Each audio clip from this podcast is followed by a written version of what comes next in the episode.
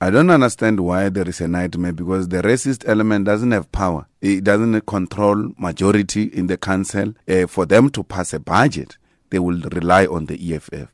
And when you come with the budget to the EFF in Joburg, which has got bicycle lane, we're going to tell you we will not vote for this budget, which has got bicycle lane. We want you to go and build houses for our people in Kliptown.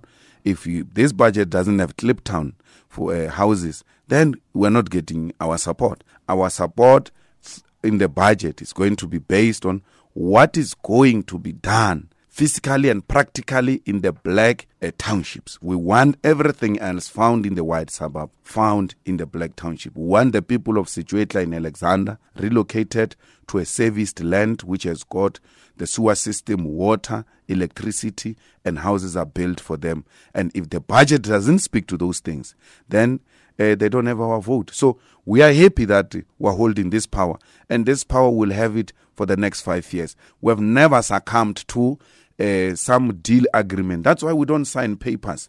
There is some marriage. Yeah. No, we, we're refusing to sign papers.